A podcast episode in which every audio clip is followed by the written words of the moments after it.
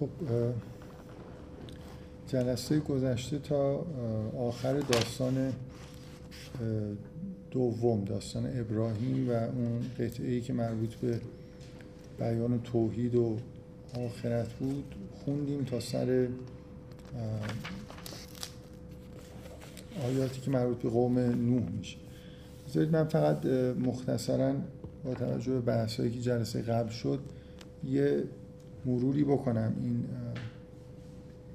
مطالبی که تا حالا در مورد سوره گفتیم و این قسمت هایی که خوندیم ارتباطشون. تقریبا اون محتوای کلی سوره توی همون جلسه اول و دوم فکر می‌کنم در موردش صحبت شده. حالا به جای اینکه تا آخرش برم بعدا دوباره برگردم مرور بکنم فکر کنم الان می‌تونم در مورد یه نکاتی صحبت بکنم که دیگه از این داستان نوح به بعد و با توجه بعضی از نکاتی که الان میگم بخونیم.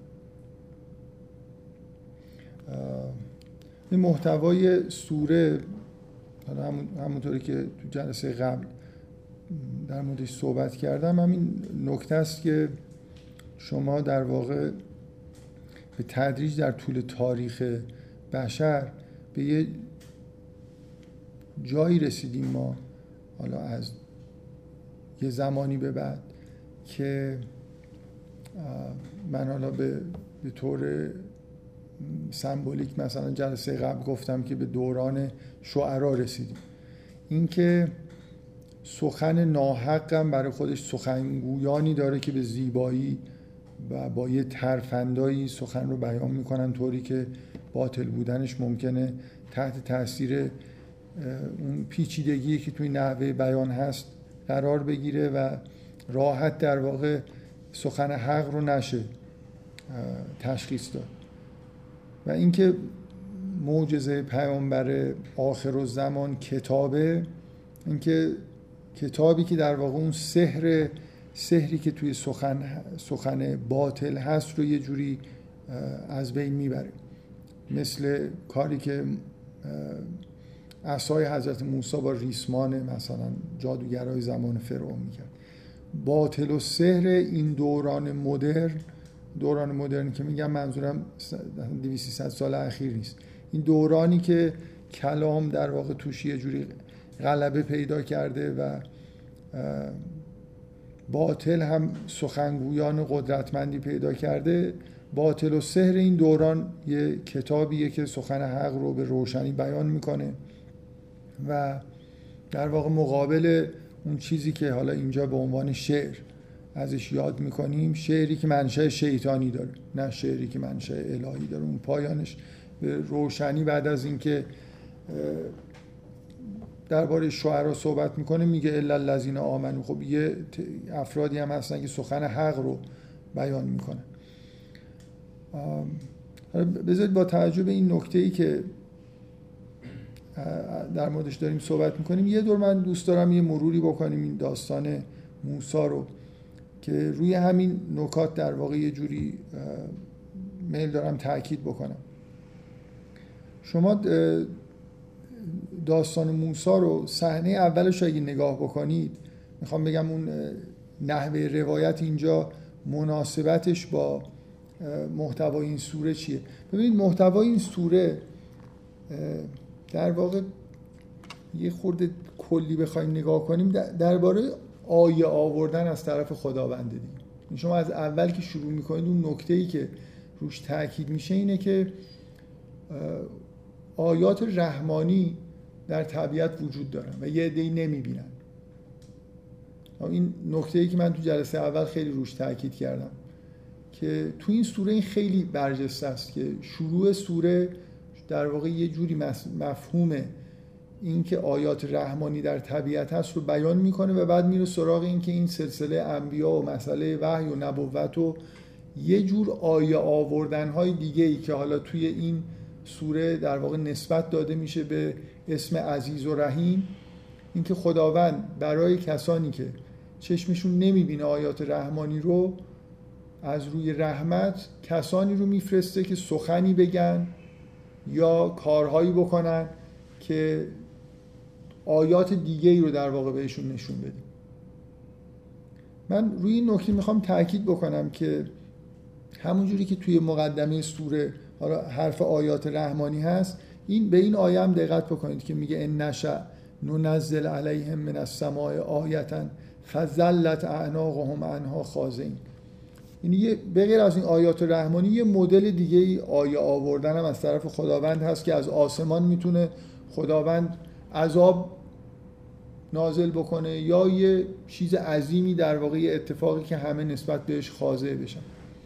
که در واقع چیزی که الان می‌خوام روش تاکید بکنم اینه که شما توی داستان موسی این روند آیات غیر اون آیات رحمانی که در اول بهش اشاره میشه و دیگه می‌ذاریم که ما در مورد اون آیات عزیز رحیم در واقع داریم صحبت می‌کنیم تو این سوره. همه پیامبران بدون استثنا یه بخشی از آیه آوردنشون با کلام دیگه. بالاخره همه پیامبران اومدن و سخن حق رو بیان کردن. به بهترین وجه ممکن سعی کردن بیان بکنن. حالا در مقابل این سخن عکس عملی که قومشون نشون میده ممکنه متفاوت باشه.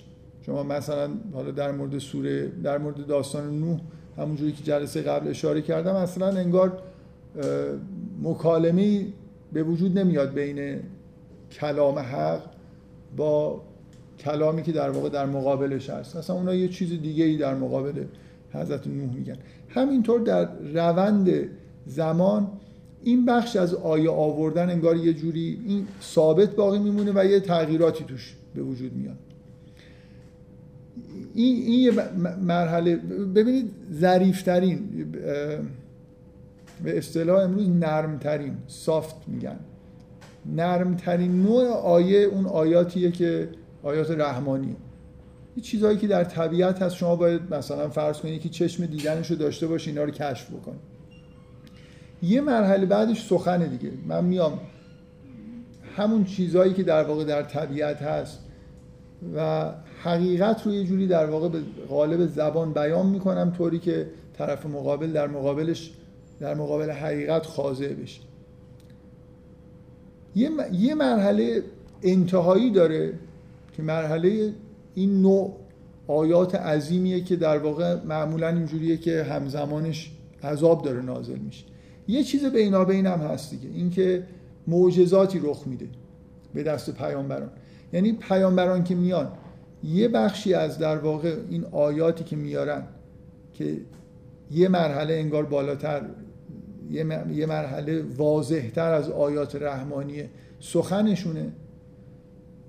در بعضی از موارد که حالا تو همین داستان ها بهش اشاره میشه بعد از سخن ممکنه آیاتی به شکل در واقع معجزات به وجود بیاد که ممکنه بعضی در واقع اونایی که در مقابل اون سخن خاضع نشدن در مقابل دیدن این معجزات خاضع بشن. و یه مرحله هم که مرحله اون آیات عظیمیه که باعث عذاب میشه در واقع پایان ماجراست.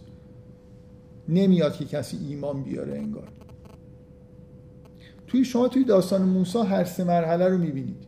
یعنی یه مرحله سخن گفتن موسی احتجاج به اصطلاح به صورت کلامی رو در دربار فرعون می‌بینید.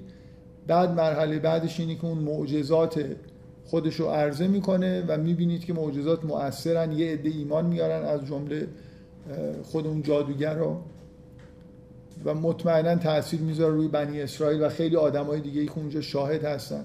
ولی نه روی فرعون و لشکریان فرعون کسایی که نزدیک فرعون هستن. و نهایتا اینا فرعون و لشکریانش با یه آیت عظیمی که شکافتن نیل و رد شدن اونا و دوباره جمع شدنش از بین میرن. بنابراین توی داستان موسی که اولین داستانه انگار هر سه مرحله این آیه آوردن تشویق می‌کنن.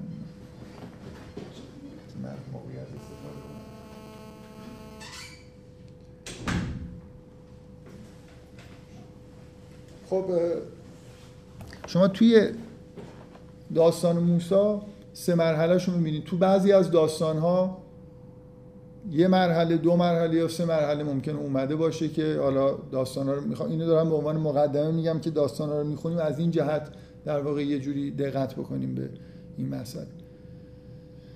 این یه نکته در مورد داستان حضرت موسی که این سه تا آیه رو پشت سر هم می‌بینی ترتیبش هم همین جوریه دیگه.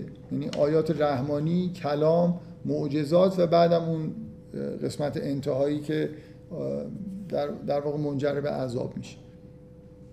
که این سه دسته اخیر در واقع به ان ربک و العزیز الرحیم به این ربط داره.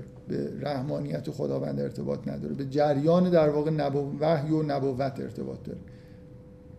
حالا یه, نکته برای اینکه من تاکید بکنم که چیزی که محتوایی که توی سوره هست اینه که ما به تدریج در تاریخ بشر انگار به دورانی رسیدیم که این قسمت کلامی اهمیت پیدا کرده. در واقع نهایتا توی دوران پیامبر می‌خوایم به جایی برسیم که چیزی که در واقع نبوت منحصر میشه در همین کلام دیگه. اون آیات نوع دوم و سوم انگار دیگه در پایان نبوت وجود نداره.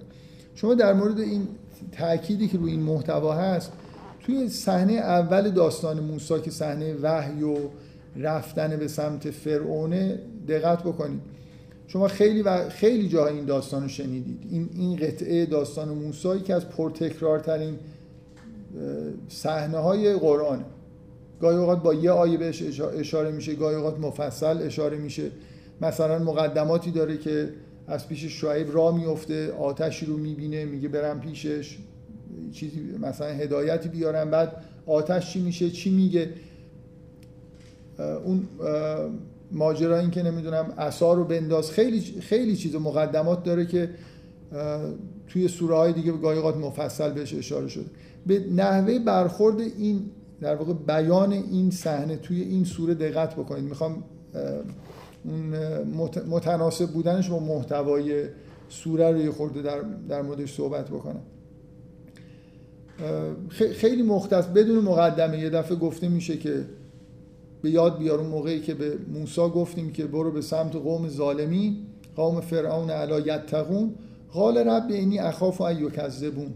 و یزیق و صدری ولا ینطلق و لسانی فارسل الی هارون شما این واهمه این که نتونه از نظر کلامی غلبه بکنه رو اصلا شما بگید این این قصه چجوری داره روایت میشه؟ اساسش اینه که اینجوری داره روایت میشه دیگه. موسی به دوره ای رسیده دوران در واقع شروع این دوران جدید که طرف مقابلم زبان آوره. یعنی اینطوری نیست که به راحتی شما فکر می‌کنید وقتی خداوند به نوح صحبت وحی کرد و ازش خواست که بره قوم خودش رو دعوت بکنه قوم منگول خودش رو دعوت بکنه نوح هیچ نگرانی داشت که کسی اونجا یه حرفی بزنه من نتونم جوابشو بدم. مطمئن باشید هیچ نگرانی نداشت. می‌دونست اصلا اینا اگه نگرانی داشت این بود که اصلا اینا می‌فهمن من چی میگم حرف حالیشون میشه جواب که هیچی معلوم نمی‌تونم بدم تا یه جایی پیامبران نگران این نیستن که در مقابل طرف مقابل از نظر کلامی می‌تونن غلبه بکنن یا نه. از یه جایی به بعد به نظر می‌رسه که طرف همین میگم به تدریج داریم وارد دوران جدیدی میشیم. طرف مقابل حرف باطل رو با قدرت بیان می‌کنه و پیامبر ممکنه در مقابلش در احساس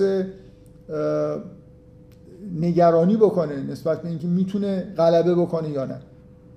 اینکه از در واقع اصلا داستان اینجوری شروع میشه که به موسی گفتیم برو. اون نکته اصلی اینه که موسی میگه که انی اخاف. و موسی میترسه. از اینکه بره ایو کذبون و یزیق و صدری ولا ینطلق لسانی فارسل الی هارون و لهم علیه ذنب فاخاف و یقتلون. میترسه از اینکه بره و شما می‌بینید که همین نکته اینکه این نقطه ضعفی از موسی گرفتن شما ببینید من نمی‌خوام اینجوری نیست که پیامبران قبلی ازشون نقطه ضعف داشتن یا نداشتن. اینکه شما ببینید نقطه ضعفی که موسی داره نتیجهش اینه که فرعون زبانش بازه دیگه. یعنی اولین چیزی که فرعون به روش میاره اینه که تو این کارو کردی. فارسل الى هارون و لهم علیه ذنب فاخاف و یختونون قال کلا فذهبا به آیاتنا انا معکم مستمعون. فات یا فرعون فقولا انا رسول رب العالمین. کلا بیان در واقع ابتدایی این سوره که اولین قطعه ای که از این داستان شروع میشه در واقع نکته اصلیش نگرانی های موساس در مورد نبوت خودش. اینکه آیا می‌تونه ابلاغ بکنه رسالت خودشو در دربار فرعون در مقابل فرعونیانی که آدمایی هستن که خوب حرف می‌زنن و دانشمندانی بین خودشون دارن.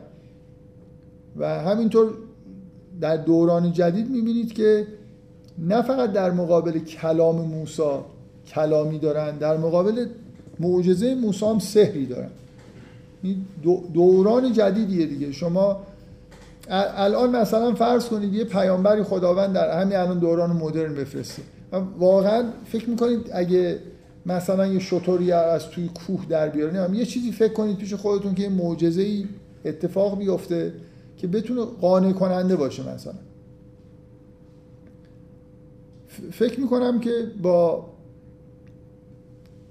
روش های مدرن میشه چیزهای مشابهش آوردی یعنی بالاخره مسئله اینی که وقتی که من یه کاری انجام میدم تا چه حد می‌تونه مؤثر باشه؟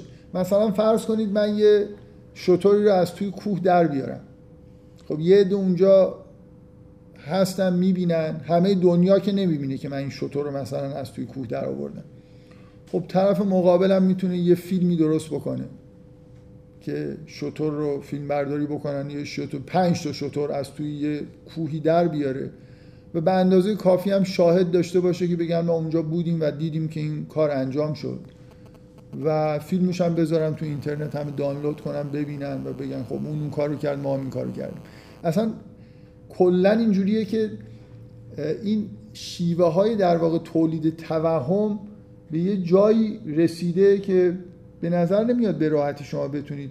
الان ما یه آدمی داریم که از دیوار چین رد میشه مجسمه آزادی رو غیب می‌کنه.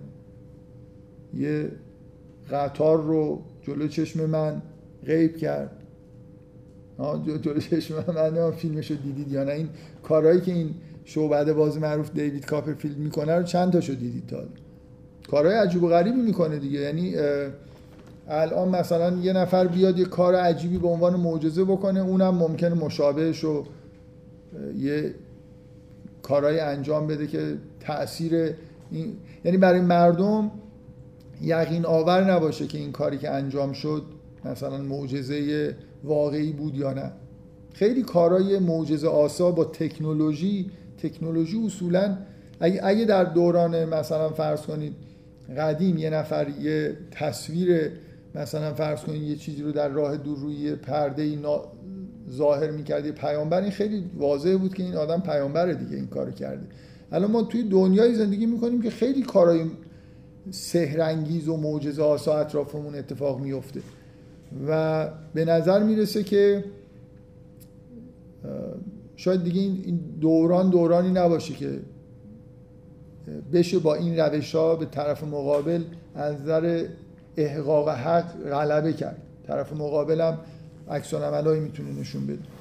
اون زمینه ای که در واقع زمینه اصلی که باید درش چیزی اتفاق بیفته و غلبه صورت بگیره در قالب در زمینه کلامه که این این سوره در واقع داره مقدمات اینو فراهم می‌کنه که شما این دوران جدید رو انگار ببینید که وارد همچین دوره ای شدیم و کلام خداوند به صورت قرآن در در واقع به صورت معجزه جاوید قرار بمونه و در مقابل این کلام باطلی که از طرف خداوند نیست و ناحقه در واقع یه جوری غلبه بکنه. من فکر می‌کنم در مورد داستان موسی نکات دیگه هم هست. حالا اگه یادم افتاد چیز مهمی بود بعدم میگم. فقط می‌خواستم به این سه مرحله به حضور هر سه مرحله معجزه یا آیه در داستان موسی اشاره بکنم و مخصوصا روی این تاکید بکنم که اون مقدمه طوری بیان میشه که متناسب با در واقع محتوای این سوره است. خب در مورد ابراهیم که در واقع بخش مربوط به ابراهیم ابراهیم نه معجزه‌ای برای قومش به اون شکل برای قانع کردنشون میاره و نه عذابی بر قومش نازل میشه. خالص حضرت ابراهیم بیان کننده در تو این سوره شما وقتی نگاه می‌کنید بیان محتوای رسالت انبیا تو بخش ابراهیم اتفاق میفته که توحید و معاد از زبان حضرت ابراهیم و یه بخشش هم از زبان خداوند در قرآن بیان میشه. تصاویری از قیامت هست که دیگه ادامه سخن حضرت ابراهیم ولی به نظر میاد که سخن خود حضرت ابراهیم نیست. بنابراین توحید و معاد توی این قسمت بیان میشه و چیزی که شما تو داستان ابراهیم می‌بینید اینه که فقط حضرت ابراهیم کلام میاره. برای قوم خودش معجزه برای قانع کردنشون نمیاره. داستان حضرت ابراهیم مثل بقیه انبیا نیست که بیان یه قومی رو بخواد هدایت بکنه معجزه بیاره اگه اونا نپذیرن مثلا نابود بشن. ببینید نکته اینه دیگه. شما وقتی که مردم آیات رحمانی رو نمی‌بینن الان این همه مردم هستن آیات رحمانی رو نمی‌بینن. عذاب نازل میشه از آسمان. نمی‌بینن دیگه خب. اگه قرار بود. میگن که تا پیامبر نفرستیم اون به اون مرحله نمی‌رسه. حضرت ابراهیم فقط کلام داره. سخن میگه. و لزوما اینجوری نیست که بعدش در واقع به اون مرحله اصلا قوم حضرت ابراهیم عذاب نمیشن. ابراهیم یه صحبتی می‌کنه بعدم میدون مهاجرت می‌کنه میره. اصلا نیومده بوده این قوم رو انگار یا ایمان بیارن یا عذاب بشن. این حالتی که تو بقیه اقوام هست درش نیست. شما در مورد آیات رحمانی اینطوریه که اصلا همراه با عذاب نیست. ولی معجزات که میان یعنی هرچی اون ورتر میشه اوضاع خطرناکتره دیگه. هرچی چیزای سخت افزاری از این حالت نرم در بیاد سخت افزاری تر بشه. یه معجزه ای بخوان بگن اگه اینو بیاری من ایمان میارم و معجزه بیاد ایمان نیارم. هر چقدر این به این حالت نزدیکتر بشی بیشتر میریم به اون سمت که نزول عذاب برای اون قوم واجب میشه. انگار یه جوری دیگه مرحله بعدش قطعا اینه که عذاب بشن. شما در مورد قرآن ویژگی که در واقع توی رسالت پیامبر هست اینه که الان که قرآن دست ما هست به همه مثلا پیام گوش همه مردم دنیا رسیده اینجوری نیست که عذاب الهی نازل بشه اگه مردم نپذیرن. مثلا از اون حالت پیامبرانی که واسطه بودن قبل از پیامبر ما گذشتیم دیگه. اینکه لزوما خیلی از در واقع این رسالت ها منجر به این می‌شد که به اون مرحله سوم برسیم و یه در واقع عذاب الهی نازل بشه. کلام باز حالت چیزتر داره دیگه نرمتر داره میشه ازش فرار کرد. نه, نه اینکه لزوما هر کسی که در مقابل یک کلام قرار می‌گیره اگه نپذیره کلام هیچ چیز به اصطلاح حالت بی تفاوتی داشته باشه هیچ عذابی بعدش نازل نشه. ولی برعکسش درسته. یعنی اگه اون معجزات اون شکلی بیان انگار دیگه بعدش اگه نپذیرن عذاب نازل میشه. خب شما توی داستان ابراهیم همین در واقع سخن حق رو ابراهیم با فساحت و بلاغت هرچی تمامتر داره بیان می‌کنه و نتیجهش هم اینه که بعدا از قوم خودش ما می‌دونیم نه اینکه اینجا تاکید شده باشه روش. از قوم خودش ترد میشه می‌خوام بکشنش نجات پیدا می‌کنه و بعدم می‌ذاره از اونجا میره و سرمنشه در واقع سلسله پیامبرانه. من قبلا روش تاکید کردم اینجا ابراهیم از این نظر مهمه که انگار زبان نبوت رو زبان وحی رو ابراهیم بنا می‌ذاره. یعنی شما این زبان عبری و عربی سرمنشهش در واقع همین مهاجرت حضرت ابراهیمه که یه قومی به وجود میاد زبان خودشون رو دارن و عبری و عربی که در واقع هر دوتاش یه جوری برمیگرده به انگار حضرت ابراهیم. فرزندان حضرت ابراهیم هستن. بستر خوبی برای اینکه اون پیام حق در واقع توش بیان بشه ایجاد می‌کنه. حالا این دوتا داستان رو قبلا خوندیم. من فقط خواستم یه در جهت هماهنگی با محتوای کلی سوره که در موردش مقدار صحبت کردیم یه مروری بکنم. خب بعد از داستان ابراهیم از حضرت موسی که جزو پیامبران در واقع یه جوری پیامبران نزدیک به آخر و زمان شروع کردیم رفتیم به حضرت ابراهیم که سر سلسله انبیاء بنی اسرائیل و پیامبر خود ماست. حالا سرمنشه کلی مثلا اولین پیامبر از حضرت نوح رو میگه و دوباره از نظر تاریخی برمیگردیم. این سیر این که پیامبران چجوری با طرف مقابل خودشون برخورد می‌کنن و عکس عملای اونا چجوریه و همین که انگار یه جوری هی داریم دنیا داره و آدمهایی که تو دنیا زندگی می‌کنن پیشرفته تر دنیا داره پیچیده تر میشه اینا رو توی مرحله بعدش در واقع می‌بینیم. از حضرت نوح شروع میشه تا حضرت شعیب پیامبران یکی یکی پنج تا پیامبر در واقع پیامبر اصلی ازشون یاد میشه. خب بخونیم. من بعضی جا ممکنه نقل محتوا بکنم و دیگه آیات رو نخونیم چون فکر می‌کنم خوبه که امروز اگه بشه تموم بکنیم بحث در مورد سوره شعرا خب آیات انتهای داستان ابراهیم که همون آیه هایی که حالت ترجیع بند دارن اومد. فلو ان ان فی ذلک لآیة و ما کان اکثرهم مؤمنین و ان ربک لهو العزیز الرحیم اینم شروع در واقع آیات ترجیع‌بند دوم که شروع داستان هاست. حالا با تفاوت اینکه اسم پیامبر عوض میشه تقریبا به طور یکسان همش همین تکرار میشه. کذبت قوم نوح المرسلین از قال لهم اخوهم نوح الا تتقون. انی لکم رسول امین فاتقوا الله و اطیعون و ما اسالکم علیه من اجر ان اجری الا علی رب العالمین.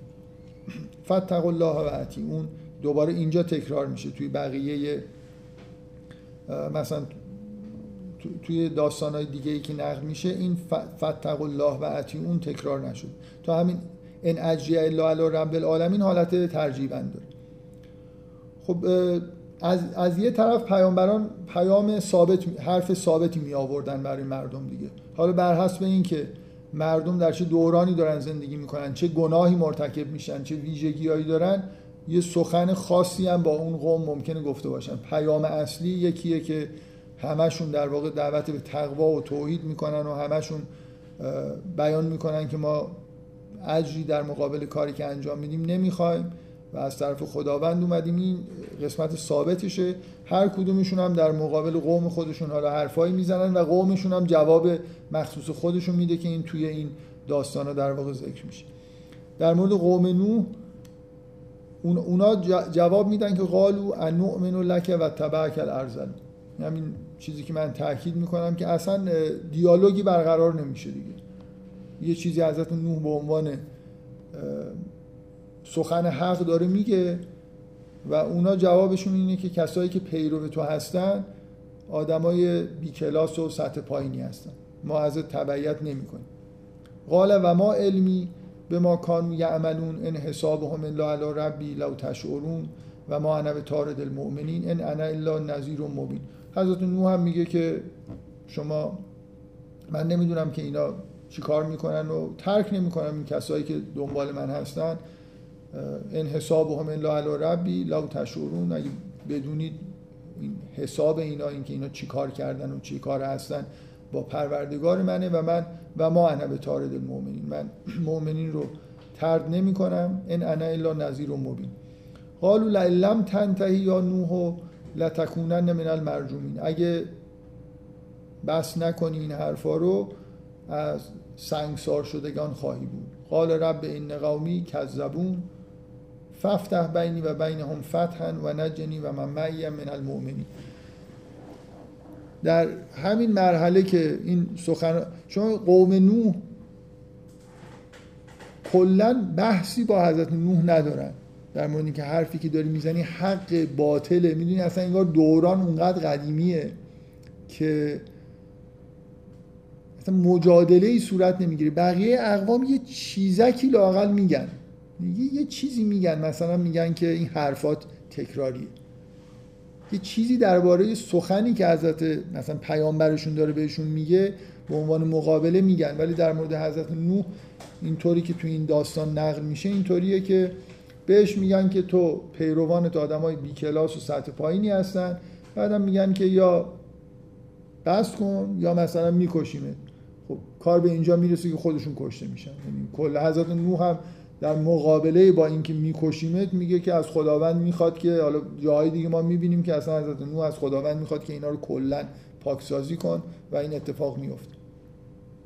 اصلا اون مرحله دوم هم اتفاق نمیفته که از حضرت نوح چیزی بخوان معجزه بخوان حضرت نوح معجزه بیاره. این چیزهایی که توی این سوره داریم از دریچه این سوره می‌بینیم فقط اینه که کلام حق رو حضرت نوح بیان می‌کنه هیچ پاسخی نمیاد به غیر از اینکه مثلا در انتها تهدید می‌کنن حضرت نوح رو و نتیجهش اینه که عذاب نازل میشه. درخواست حضرت نوح هم به هر حال مؤثره تو اینکه کی عذاب نازل بشه. خب ان فی ذالک لآیه و ما کان اکثرهم مؤمنین و ان ربک لهو العزیز الرحیم. حالا کذبت آدون آدون المرسل از قال لهم اخوهم هود الا تتقون انی لکم رسول امین فاتقوا الله و اطیعون و ما اسالکم علیه من اجر.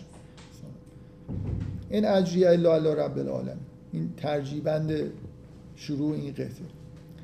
اتبنون به کل ری ان آیتا تعبسون. حضرت هود با قوم خودش صحبت می‌کنه.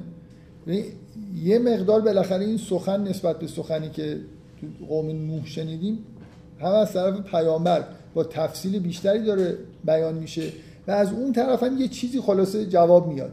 در مورد اینکه این حرفایی که می‌زنه خوبه بده درست غلطه یه چیزی میگن بهش.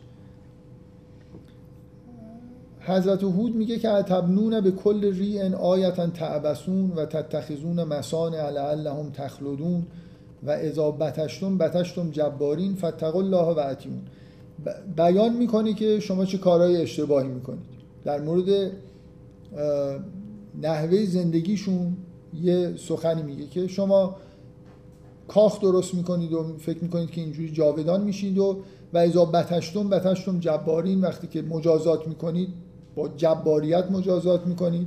اینا ایراداییه که در واقع به زندگی به نحوه زندگی این آدم می‌گیره حضرت نو فتقوا الله و اتیون و الذی امدکم به ما تعلمون. امدکم به انعام و بنین و جنات و عیون و انی اخاف علیکم عذاب یوم عظیم. بهشون یادآوری می‌کنه که شما از طرف خداوند بهتون نعمتهایی داده شده چارپایانی دارید فرزندانی دارید و باغات و چشمه هایی دارید. قالو سواون علینا و از ام لم تکن من الواعظین. بالاخره در مورد سخنان حضرت نوح هرچند این حرف جواب حساب نمیشه یه چیزی میگن. این هازا الا خلق الاولین. میگن که این چیزایی که داری میگی این چیزایی که ما رو دعوت می‌کنی که مثلا این کارا رو بکنیم این کارا رو نکنیم اینا رفتارا و اخلاق قدیمی است در مقابل حضرت نوح یه قدم جلوتر دیگه این بالاخره یه چیزی درباره دعوت پیامبرشون گفتن. همونطوری که فرعون در مقابل حرفایی که موسی می‌زد که رب العالمین کیه سخن خیلی چیزی که نمی‌گفت که مثلا ایرادی بگیره ولی حالت تمسخر داشت. می‌گفت این دیوانه است این حرفا رو مثلا داره می‌زنه. اینا بالاخره یه چیزی دارن میگن. ان ان هاذا الا خلق الاولین. یه, یه کسی لاقل بینشون از حرف می‌زنه دیگه. جواب میده به حضرتون و ما نحنو به معذبین ما اصلا عذابم نمیشیم. فکذبوه فاهلکناهم ان ان فی ذلک لآیه و ما کان اکثرهم مؤمن توی قوم هود یه دیالوگی شکل گرفت بین پیامبر و قومش. یه چرندیاتی گفتن گفتن ما اصلا عذابم نمیشیم ولی عذاب شدن. کذبت سمود سمود المرسلین. از قال لهم اخوهم صالح الا تتقون انی لکم رسول امین فتقوا الله و اطیعون و ما اسالکم علیه من اجر ان اجری الا علی رب العالمین. اتترکون فیما هاهنا آمنین؟ فی جنات و عیون و زروع و نخل تلعها هزین. یه نکته ای که آقای عبدالعلی بازرگان توی کتاب نظم قرآن بهش اشاره می‌کنه که به نظر من بالاخره نکته من, من تو سوره هود یه چیز مشابهی گفتم. اینجا تاکید می‌کنه توی در مورد این سوره که ببینید که معیشت این آدما داره تغییر می‌کنه. واقعا توی سخن پیامبر یه جوری اشاره به نحوه معیشتشون یه انعکاسی پیدا کرده.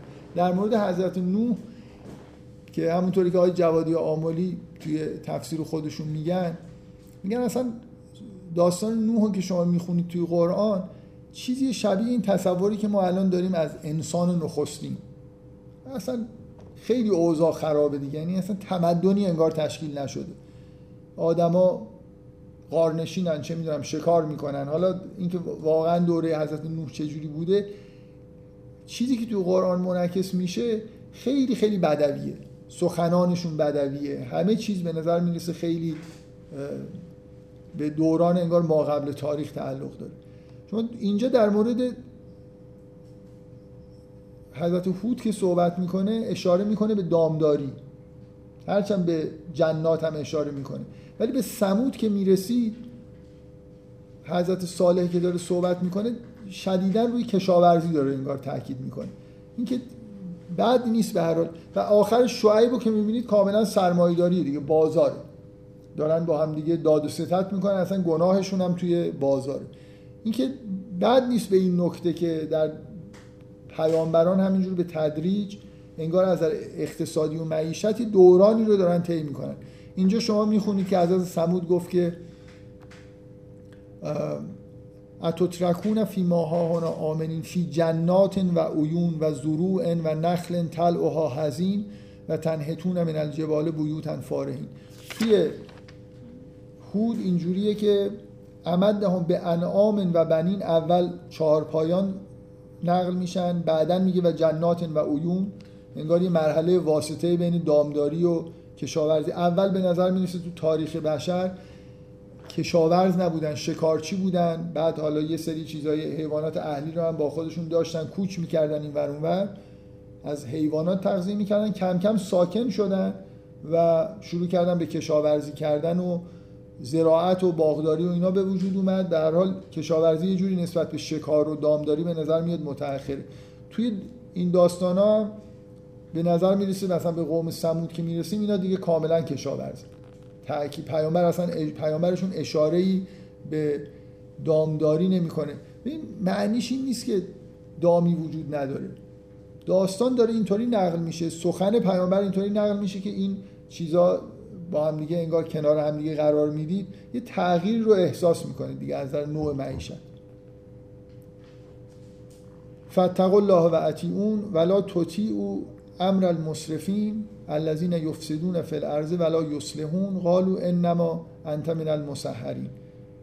ما انت الا بشر مثلنا فأت به آیت ان کنت من الصادقین.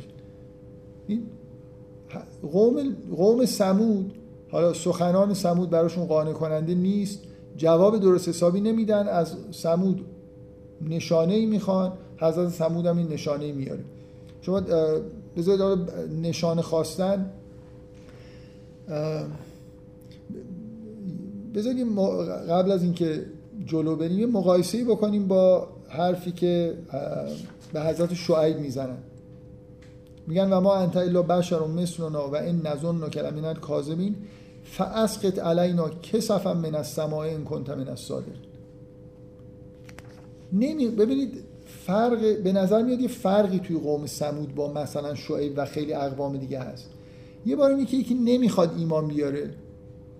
بهانه می‌خواد بگیره که بیا تو مثلا فرض یه کار یه تیکه از آسمان رو بنداز زمین که من ایمان بیارم. یه به نظر قوم سمود یه خورده انگار حداقل اینجوری که اینجا داره نقل می‌شد هم احساس می‌کنه که واقعا حرفا براشون قانع کننده نیست. اونقدر عقلشون کار نمی‌کنه که حق و باطل تو اون دوران از کلام استخراج بکنن. و واقعا میگن که فعت به آیت ان کنت من الصادقین. یه, یه نشانه ای می‌خوان. عملا یه نشانه ای ما نشون بده. اینکه چند نفر از قوم سمود این نشانه اومد واقعا ایمان آوردن من نمی‌دونم. ولی در درخواستی که اینجا نقل میشه یه جوریه که انگار واقعا می‌خوان که اگه یه چیزی بیاره ایمان بیارن. در اون مرحله سخن انگار قانع نشدن ولی یه آیه ای می‌خوان برای ایمان آوردن. قال هذه ناقة لها شرب و ملکم شرب و, شرب و یوم معلوم ولا تمسوها به سوء فیأخذکم عذاب عذاب یوم عظیم فاغروها فاصبحوا نادمین فاخذهم العذاب. اینکه حضرت صالح براشون یه معجزه میاره و اونا هم در مقابلش در واقع ایمان نمیارن و نهایتا عذاب میشه این نفی ذالک لآیتا و ما کان اکثرهم مؤمنین. یه جوری این سه تا پیامبری که تا حالا اصلا تو پیامبر اول هیچ دیالوگی صورت نگرفت تو پیامبر دوم به بعد دیالوگ های صورت می‌گیره. تو این پیامبر که حضرت سموده یه جوری درخواست معجزه است و معجزه هم میاد. پیامبر چهارم کذبت قوم لوتن لوتن المرسلین. از قال لهم اخوهم لوتن الا تتقون انی لکم رسول امین فتقوا الله و اطیعون و ما اسالکم علیه من اجر ان اجری الا علی رب العالمین. که نکته ای که در مورد حضرت لوط هست من تو بحثی که در مورد داستان در مورد سوره هود داشتم فکر می‌کنم همین چون همین پنج تا پیامبر پشت سر همونجا ذکر شدن در مورد ویژگی های این پنج تا قوم و نبوت ها و اینا یه صحبت هایی کردم حالا اونجا هم در مورد قوم لوط ارجاع ببینید همجنسگرایی مخصوصا وقتی که در مورد مردها نقل میشه انعکاس مرد سالاری از در من حالا حداقل من ارجاع میدم به حرفایی که دیگه ای که جاهای دیگه زدم که انحرافی که در مورد قوم لوط به وجود میاد یه انحراف بزرگ در واقع تاریخ بشره که کم کم مردا عاشق خودشون میشن. شما هیچ بیان چی میگن شاعرانه ای چه می‌دونم بیان سمبولیکی از مرد سالاری بهتر از این پیدا نمی‌کنید که یه آدما مردهایی رو نشون بدید که اصلا زنها رو کلا ول کردن با خودشون مشغولن و خودشون رو دوست دارن. مثلا مرد سالاری واقعا اون چی میگن لب کلامش همینه دیگه. مردا بخشایی که ارزشایی که مربوط به ارزشای زنانه هست و کلا به رسمیت نمی‌شناسن اصلا نمی‌فهمن. به نظرشون خودشون خیلی جالب میان.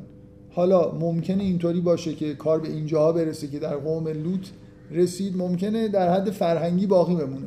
به هر حال کل فرهنگی بشر یه انحرافی که درش بوده و هست اینه که همش ویژگی های مردانه توش در واقع یه جوری ستایش میشه.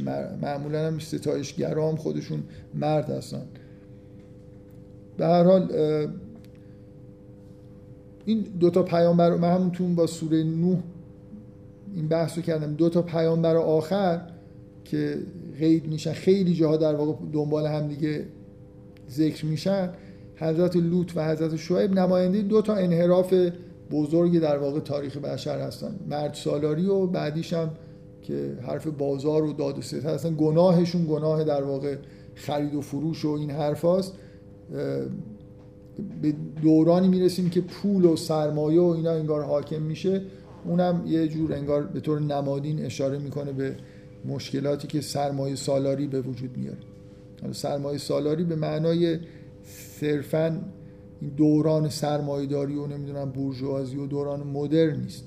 از جایی که پول به وجود میاد و مردم غرق در این میشن که یه چیز اعتباری که خودشون درست کردن و هی افزایش بدن و دنبالش باشن این یه انحرافیه که به تدریج تاریخ بشر رو اصلا به یه سمتی که نباید می‌رفت برده. این شما در مورد داستان لوط اصلا اونجا ببینید این توی داستانهای اول دوم سوم به تدریج انگار اینکه این جامعه داره از نظر معیشت یه تغییراتی می‌کنه رو می‌بینید. ولی اصلا داستان لوط هیچ اشاره به معیشت نیست. یه انحراف فرهنگی عمیقی که به وجود اومده اینجا مسئله است. یعنی چیزی که حضرت لوط میگه میگه اتعتون از ذکران من اصلا هیچ اشاره ای به اینکه شما چجوری دارید زندگی می‌کنید نیست. اتعتون از ذکران من العالمین و تذرون ما خلق لکم رب ربکم من ازواجکم بل انتم قوم عادون. گفت که حالا این به انحرافشون اشاره کرد. قالوا لئن تنتهی یا لوط لتکونن من المخرجین اینو یه خوردم من بعدم نمیاد. مقایسه بکنید. این بتشتم بتشتم جبارین. قبلش اینکه اگر این حرفا رو ادامه بدی لتکونن من المرجومین اینجا خیلی مجازاته داره چیز میشه دیگه. تمدن داره انگار پیش میره. مجازاتی که حضرت لوط و همراهانش بهش تهدید میشن اینه که شما رو از قوم خودمون اخراج می‌کنه خوب تبعیدشون می‌خوام بکنن دیگه. بالاخره نرم شدن یه خورده اوضاع بهتر. حالا حداقل اینا روحیشون اینطوری بوده که کلا وقتی این داستان ها کنار هم دیگه میاد مخصوصا این ترجیبند ثابت وقتی ذکر میشه آدم ناخداگاهی دنبال این میگرده که چیاش شبیه چیاش فرق داره روندش چیه نمی‌دونم هر چقدر بیشتر آدم به این چیزا دقت بکنه شاید چیزای بیشتری گیرش بیاد. برای اینجا این نکته ایه که تهدیدی که ازت لوت میشه اینه که لتکونن من المخرجین قال انی لعملکم من الغالین من یه نکته ای در مورد این مسئله همجنسگرایی چون مسئله روزم هست دیگه الان خیلی تو دنیا مد شده و خیلی مثلا کلا یه ویژگی توی همجنسگرایی هست که نسبت به بقیه انحرافات و گناهایی که در واقع انجام میشه شما هیچ کدوم از این انحرافا به اندازه همجنسگرایی نمی‌بینید که اصرار داشته باشن که این گناه نیست. این انحراف نیست. به نظر میاد خیلی آسیب پذیرن نسبت به اینکه انگشت اتهام به طرفشون گرفته بشه. نمی‌دونم اینو حس می‌کنن توی دنیا اینو احساس می‌کنید یا نه؟ چقدر اصرار دارن که نباید در کتاب ها به عنوان انحراف جنسی مثلا نوشته بشه؟ هیچ کس نباید یه توهین بکنه مثلا. یه جوری به نظر می‌رسه که من تعبیر خودم تحلیل من اینه. نمی‌دونم درسته یا نه. که عملیه که به شدت همراه با احساس گناهه. طوری که تمام مدت مثلا شب کابوس ببینن یه احساس بدی دارن. برای همین آسیب پذیرن که اگه کسی از بیرون انگشت بذاره مثلا روی این نکته خیلی انگار ناراحت میشن. شما نسب... کسایی که مثلا فرض کنید اعمال مثلا خارج از هیت ازدواج رابطه جنسی برقرار می‌کنن خیلی فکر می‌کنم کمتر آسیب پذیرن یه نفر بهشون بگه تو فلان کارو کردی و اینا. مثلا برن قانون بذارن مبارزه بکنن از نظر سیاسی اجتماعی که نگید که این کار بدیه. شما کدومی که از این انحرافا رو می‌بینید که اینقدر فعالیت بکنن که کسی نگه این کار بده؟ من بالاخره یه واقعیتی ریشش چیه؟ ممکنه تحلیل های مختلف وجود داشته باشه. من این آیه از این آیه همینو می‌فهمم. که میگه قال انی لعملکم من الغالین. من میگم. خیلی انگار ببین این تأکیدی که ازت لوت می‌کنی که من اینکه شما این کارو می‌کنید و این کار بده رو میگن حالا شما منو تهدید می‌کنید. و این انی لعملکم من الغالین.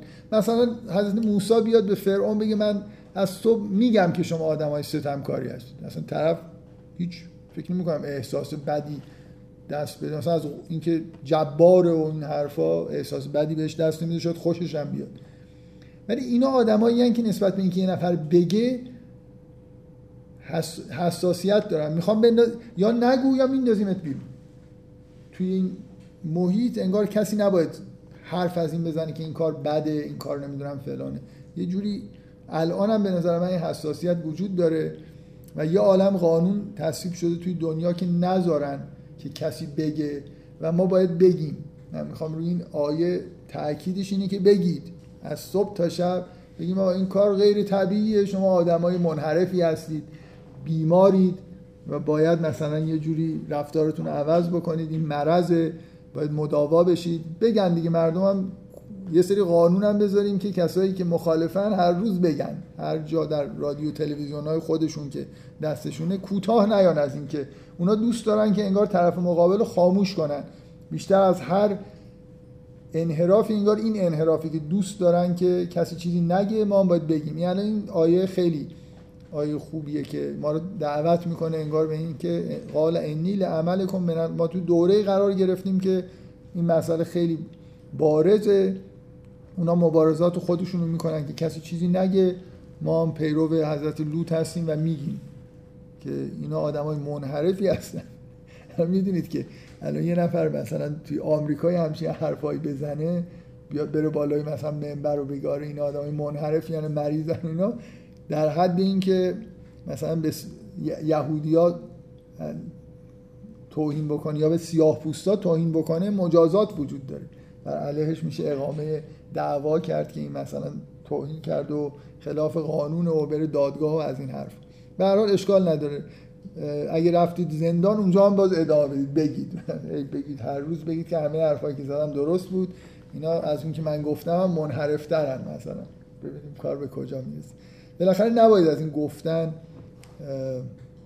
که اذیتشون می‌کنه کوتاه بیایم به نظر حالا نمی‌دونم که یکی اصلا ممکنه بیاد ادعا بگه که الان دورانیه که نگیم بهتره چه می‌دونم در دوران حضرت بالاخره حضرت این روحی اون موقع هم بوده و حضرت لوط هم اصرار داره که من حرف خودم رو می‌زنم. نمیگه من دعوت خودم رو ادامه میدم. قال اینی لعملکم من القالی این کاری که می‌کنید و دربارش حرف می‌زنم. همون که اول اتعتون از ذکران من العالمین و تذرون ما خلق لکم ربکم من ازواجکم بل انتم قوم آدون این که آدمای منحرفی هستید از طبیعت مثلا فطرت الهی خودتون سرپیچی کردید و به یه سمت دیگه ای منحرف شد. فنجیناه و اهل و اجمعین الا عجوزا فی الغابرین ثم دمرنا الاخرین و امترنا علیهم مطرا فساء مطر المنذرین. دوباره ان فی ذلک لآیه و ما کان اکثرهم مؤمنین و ان ربک لهو العزیز الرحیم. اینجا هم باز دوباره در واقع شما یه, یه پیامبری اومد سخنی گفت در مقابلش یه حرفی زدن و نهایتا به عذابشون منجر شد. و آخرین پیامبر که از همه نزدیکتر به حضرت موسی کم کم حالت جدل بیشتر میشه. نوع گناه گناه متمدنانه تریه. توی بازار داره اتفاق میفته. پول هست مسئله انباشت سرمایه هست و اینکه این آدما مثلا یه تقلبایی دارن می‌کنن که حضرت شعیب گناه اصلیشون انگار اینه. میاد که اینو اصلاح بکنه. کذب اصحاب الایکت المرسلین از قال لهم شعیب الا تتقون انی لکم رسول امین فاتقوا الله و اطیعون و ما اسالکم علیه من اجر. ان اجری الا علی رب العالمین. او فل ولا تکون من المخسرین. بهشون میگه که این توی معاملات تقلب نکنید. این ترازو رو وزن که دارید می‌کنید درست وزن بکنید. وزن او بالقسطاس المستقیم با ترازوی درست کار بکنید. ولا تبخس الناس اشیاءهم. ولا تعصوا فی الارض مفسدین. اینکه مال مردم مثلا نگین کلا مسائل مربوط به انگار بازار و مال و اموال. و الله و تقول الذی خلقکم و الجبلت الاولین قالوا انما انت من المسحرین. سوال داشتید شما؟ بخش این که همیشه معمولا فکر کنم هر جا حضرت حضرت لوط صحبت میشه آخرش اما همسرشون هم صحبت میشه. چیزی گفته شده که دلیل خاصی وجود داشته که یعنی چه وجهی داره که آخر این که مثلا اون قوم نجات پیدا می‌کنه همسر حضرت لوط همسر حضرت لوط مثلا نجات پیدا نمی‌کنه. یعنی کسی در صحبت کرد یه تفاصیل. والا من منظورتون اینه که چرا ذکر میشه یا چرا حضرت لوط زنش؟ یعنی داشته که تاکید روش؟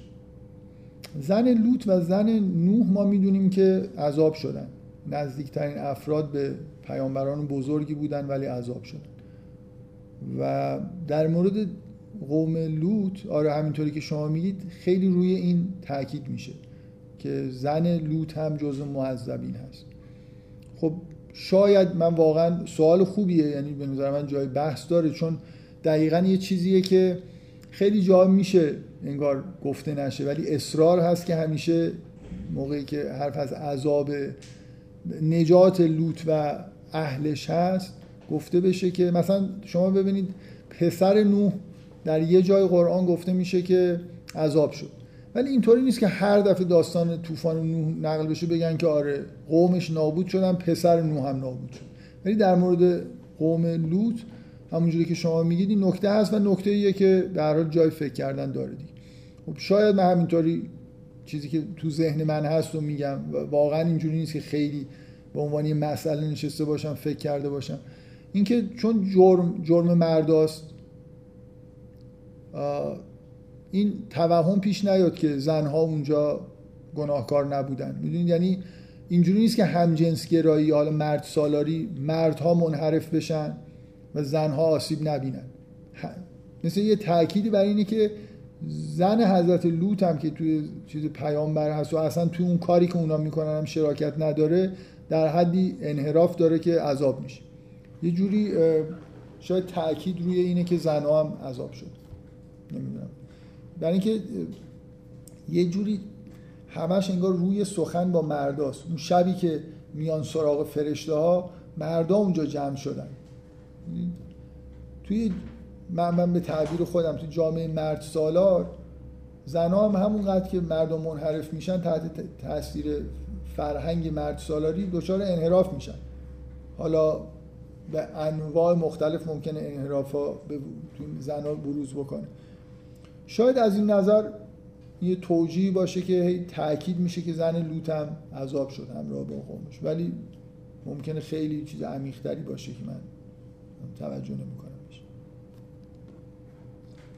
خب. قالوا انما انت من المسحرین و ما انت الا بشر مثلنا و ان نظنك لمن الكاذبین فاسقط علينا كسفا من السماء ان كنت من الصادقین. قال ربی اعلم بما تعمل. اینکه مقابلش وایستادن گفتن تو جادو شده ای و بشری, بشری مثل ما هستی. این نظن که لمن الکاذبین. یعنی کلا ببینید در چیز در مجادله ای که با قوم شعیب اتفاق میفته اینطوری نیست که هیچ جوابی ندن دیگه. نهایتا اونا متقابلا متهمش می‌کنن به جادوگری متهمش می‌کنن به اینکه داره دروغ میگه و حرفایی که داره می‌زنه کذبه و ازش یه چیز غیر ممکنی می‌خوان به عنوان مثلا مهاجه و نهایتا منجر به عذاب میشه. یه, یه طیفی از این تغییر توی کلام مخالفین میزان در واقع موجه بودن حرفایی که می‌زنن و اینکه کجا آیات نوع دوم میاد یا نمیاد هست در هر پنج مورد حداقل اینه که کار به عذاب نهایی می‌رسه. در مورد حضرت موسی هم هر سه مرحله رو باز می‌بینید. در مقابل کلامش میستن در مقابل معجزش سعی می‌کنن بیستن نهایتا اونایی که ایمان نمیارن عذاب میشن. این, این کل در واقع داست مروریه که به تاریخ انبیا میشه که با یه نگاه خاصی در واقع. مفهوم آیه و آیه آوردن و انواعش تو این سوره خیلی غلبه داره دیگه. و نهایتا بحث نهایی اینه که ما توی دوره قرار گرفتیم انگار اون نوع در نبوت یه جوری قرار منحصر بشه به اون مرحله اول. کلام حق به بهترین وجهی بیان بشه. اونا هم در مقابل شعرا دارن مثل اینکه این جنگ و تقابل تو اون مرحله مهمه که در واقع غلبه صورت بگیره. بفرمایید.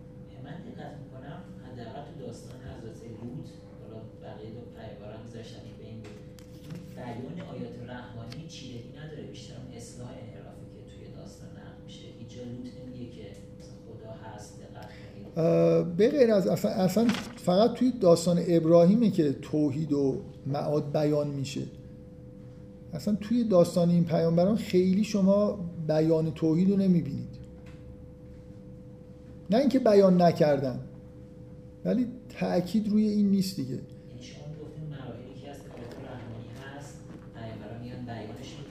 یعنی پیامبران ببین قرآن تنها کاری که می‌کنه این نیست که آیات رحمانی رو مثلا برای شما بیان بکنه. خیلی چیزای دیگر هم بیان می‌کنه.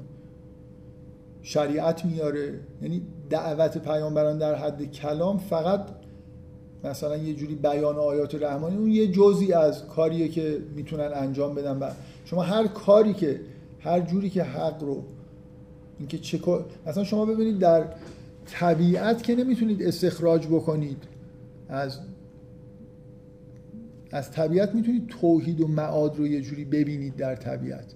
ولی شریعت رو واقعا نمی‌تونید توی طبیعت ببینید. این مرحله بیان در واقع کلامی یه چیزی مافوق در واقع بیش از اون چیزی که در طبیعت قابل دیدنه با خودش داره دیگه. ببینید هود چیزهایی می‌گفت در مورد به قوم خودش که اونا می‌گفتن این هازا الله خلق الاولین. از خود حضرت نوح به بعد همیشه دعوت به یه جور اخلاق و رفتار خاص هم بوده. این کلام یه چیزی داره دیگه یه وسعتی داره که باش خیلی چیز علاوه بر اینکه میشه آیات رحمانی رو انعکاس داد شما می‌تونید یه سری آیات مثلا انفسی رو مثل کاری که واقعا حضرت از بیان ابراهیم می‌بینید خیلی چیز انفسیه. یعنی یه چیزی از درون خودش بیان می‌کنه که خیلی در طبیعت قابل مشاهده نیست. ولی ممکنه به شما اون حسی که ابراهیم داره و داره این کلام رو بیان می‌کنه در مورد این چیزی که از توحید در واقع می‌بینه در درون خودش روی شما یه تأثیری بذاره که این آیات انفسی رو ببینید. آیات رحمانی اصولا در طبیعت در بیرون انگار جلوه می‌کنن. کلام شامل همه چیز هست دیگه اصلا ویژگی زبان اینه که از امر و نهی توش هست تا تصویر کردن مثلا فرض کنید طبیعت. شامل همه چیز میشه. توی این داستان ها واقعا اصلا شما کلام تو... بیان توحید رو حتی توحید و معاد رو دیگه نمی‌بینید. در داستان ابراهیم اون اصل در واقع دعوت انبیا. در موسی هم ندیدید. یعنی موسی خیلی مختصر در مورد رب العالمین یه چیزی به فرعون میگه.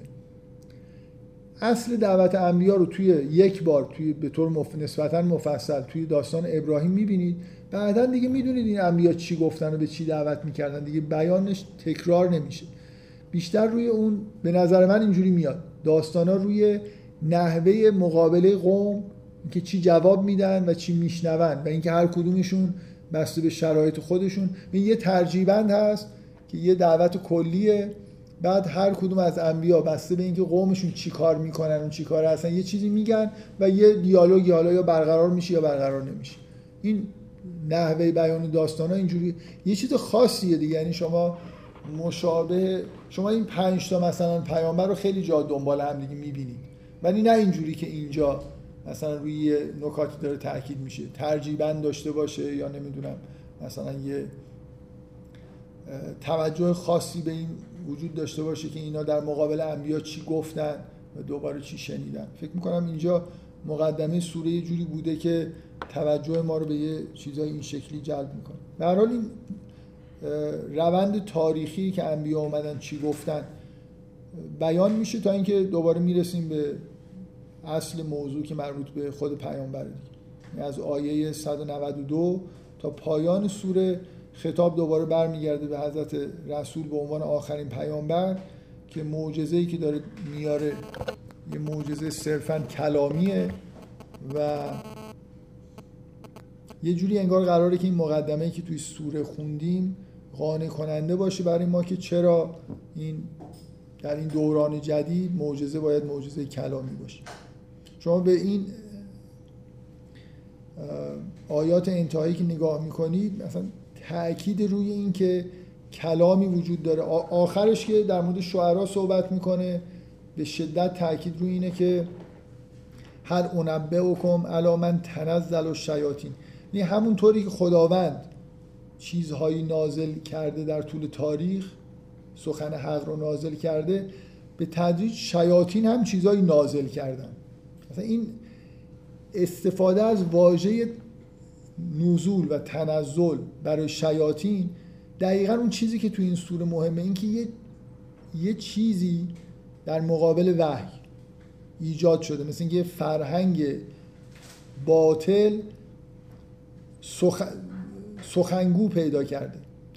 من یه نکته رو بعد نیست اشاره بکنم چون دفعه قبل در مورد این لسان صدق من همینجوری آمار نگرفته بودم. گفتم که خیلی لسان صدق رو ترجمه کردن نام نیک. امروز حالا قبل از اینکه بیام ده تا ترجمه رو نگاه کردم. فکر می‌کنم نه تاش نام نیک نوشته بودن و یه نفر فقط چیز دیگه ای نوشته بود. آقای خورمشاهی نوشته بود لسان صدق رو ترجمه کرده سخنگوی راستین یه همچین چیزی. حتما این چیز دیگه است ولی کلمه سخنگوش رو یادم. یعنی خب این خیلی نزدیکتر فکر می‌کنم به اون چیزیه که باید ترجمه بشه. همشون تقریبا بدون استثنا نام نیک نوشتن.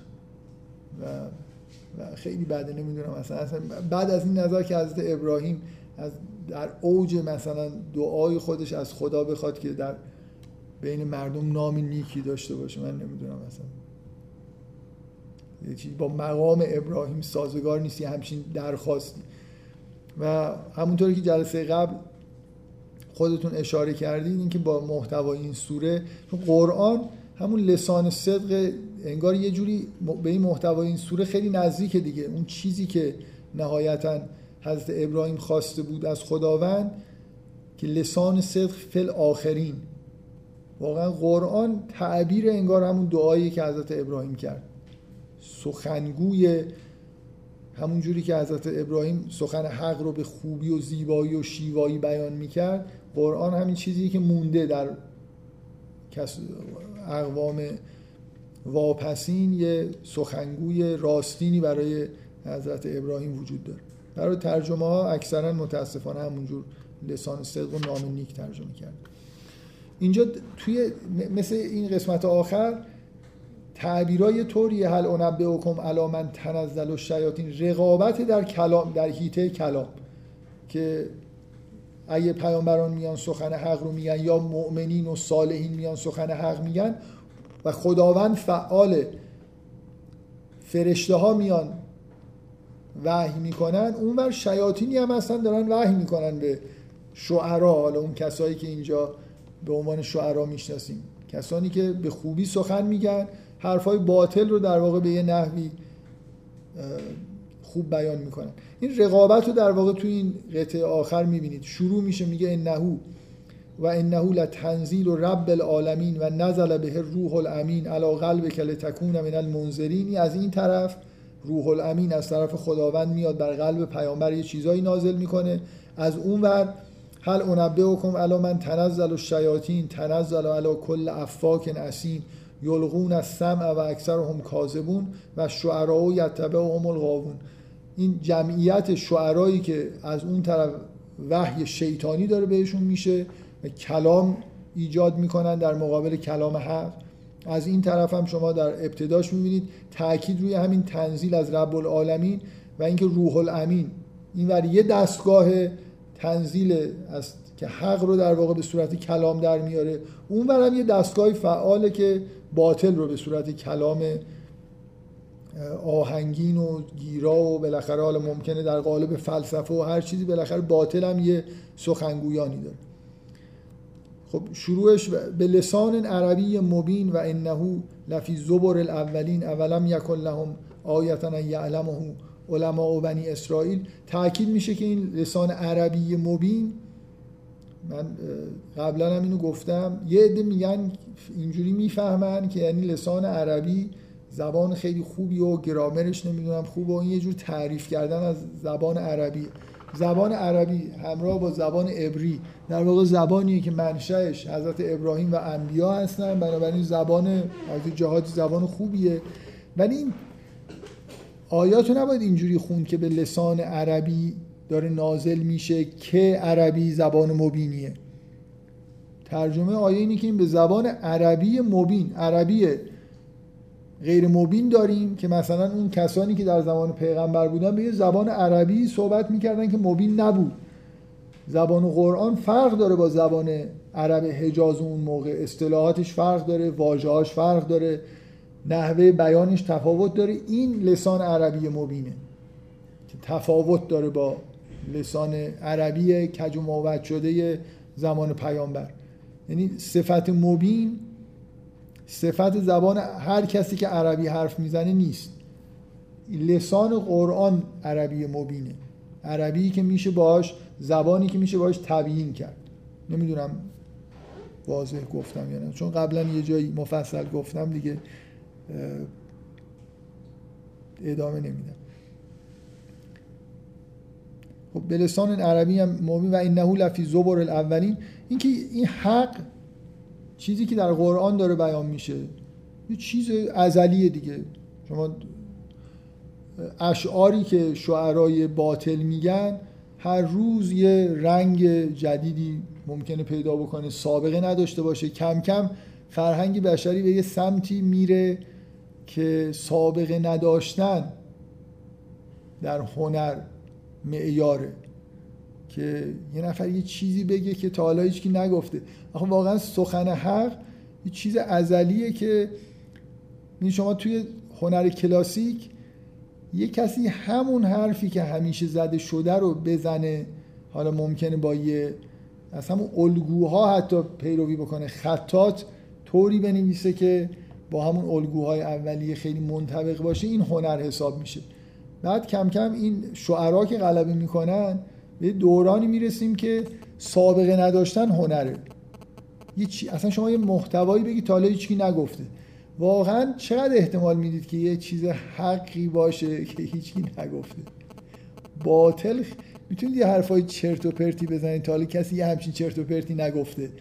ولی سخن درست یه خود سخته دیگه. بیان کردن یه چیزی که درسته ولی تا حالا کسی ندیده یا دیده ولی بیان نکرده این یه خورده.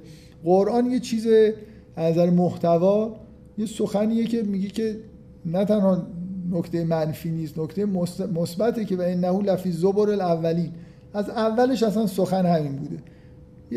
می‌خوایم توحید رو بیان بکنیم. حالا محتوای حرفی که داره زده میشه توحیده و قرار نیست نوآوری بکنیم. اولا یکن لهم آیتا یعلمه علماء بنی اسرائیل ولو نزلناه علی بعض الاعجمین فقرأه علیهم ما کانو بهی مؤمنین. میگه آیا این براشون یه نشانه ای نیست که علمای بنی اسرائیل این قرآن رو می‌شناسن با این محتوا آشنا هستن با این چیزی که گفته میشه؟ و اگه بر غیر عرب نازل می‌شد بهش ایمان نمی آوردن. کذالک سلکناه فی قلوب المجرمین لا یؤمنون به حتی یروا العذاب العلیم اینجا رو اگه اجازه بدید من خیلی وارد یه نکته خاصی واقعا برای گفتن ندارم. می‌خوام سریعتر رد بشم. از اولش تا انتهای مثلا حداقل آیه 212 اینه که بیان می‌کنه که این قرآن از منشأ حق با روح الامین داره نازل میشه و کسایی که در مقابلش هستن نشانه هایی از صدقش در واقع می‌بینن ولی ایمان نمیارن. مثلا میگه کلا کذالک سلکناه فی قلوب المجرمین لا یؤمنون بهی حتی یروا العذاب العلیم ها بذارید یه نکته من به ذهنم رسید که فکر کردم بد نیست بهش اشاره بکنم. یه, یه تحولی که در دنیا اتفاق افتاده اینه که شما هرچی عقبتر برید مردم بیشتر وابسته به قوم و قبیله و جامعه خودشون هستن. یه اتفاقی که افتاده انگار اینه که یعنی شما ببینید الان نه اینکه این حرف کسی نمی‌زنه واقعا دور از واقعیته که آدما اینجوری زندگی بکنن که هر کاری که آبایشون کردن هم بکنن. یه خورده به اصطلاح امروزی یه جور فردگرایی به وجود اومده دیگه. یعنی آدما الان مثلا توی دورانی که ما داریم زندگی می‌کنیم پیروی از پدر و نمی‌دونم اجداد نه تنها هنر نیست بلکه ممکن در مقابلش یه مقاومتی وجود داشته باشه. اینکه عمیقا وقتی نگاه بکنید بالاخره والد به اون معنای روانیش همچنان غلبه داره ولی از این حالت اینکه آدم ها از یه الگوهای یه جایی که به دنیا میان از همون الگوی جغرافیایی که در اون جغرافیا وجود داره پیروی بکنن تا آخر عمرشون و بهش افتخار بکنن از این دور شدیم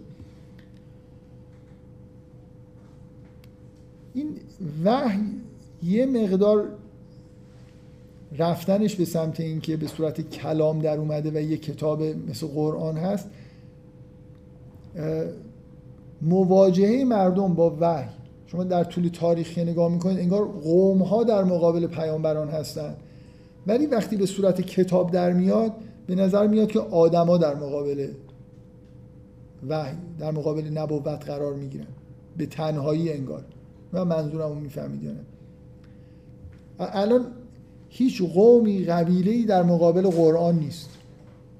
هر آدمی در مقابل این کلامی که از طرف حقی که از طرف خداوند بیان شده انگار می‌تونه ایمان بیاره یا نه. این آیاتی که اینجا هست یه خورده حس اینجوری داره که انگار این آدما هستن که دیگه در مقابل این وحی نهایی آدما هستن که حالا ایمان میارن یا ایمان نمیارن. عذابای دست جمعی هم دیگه وجود نداره. اون اتحاد جغرافیایی که بین مردم بوده انگار شکسته و مثلا میگه فقرعه علیه ما کانو بهی مؤمنین. میگه ولو انزلناه علی بعض الاعجمین فقرعه علیه ما کانو بهی مؤمنین کذالک سلکناه فی قلوب المجرمین لا یؤمنون بهی حتی یروا العذاب العلیم به نظر میاد فردیه دیگه اینطوری نیست که اینا یه جمعی که به نظر میاد فردی عذاب علیم هم مرگ و چیزی که بعد از مرگ برای یه فرد اتفاق میفته نه برای قوم.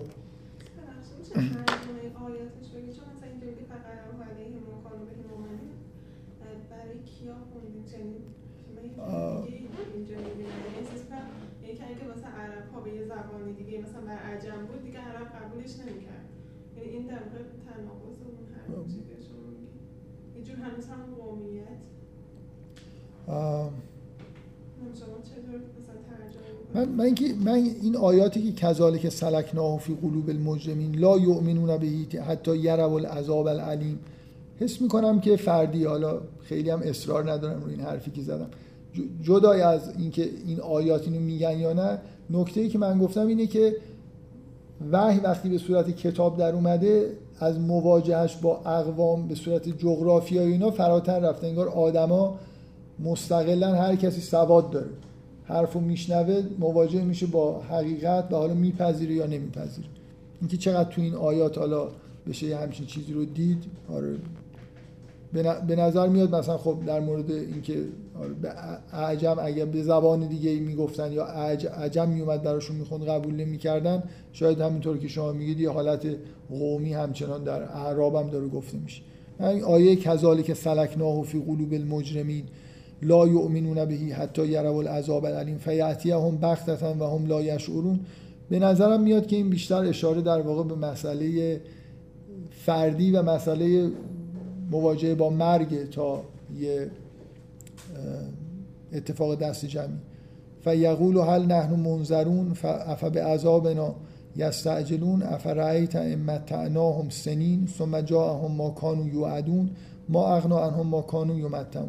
کلا محتوای این آیات میگم من بحث خاصی نمی‌خوام بکنم اینکه بیان میشه که این حق به صورت قرآن از آسمان نازل شده همون چیزی که حق مطلقیه که در ازل بوده. و اینا هم در مقابلش مقاومت می‌کنن و ایمان نمیارن.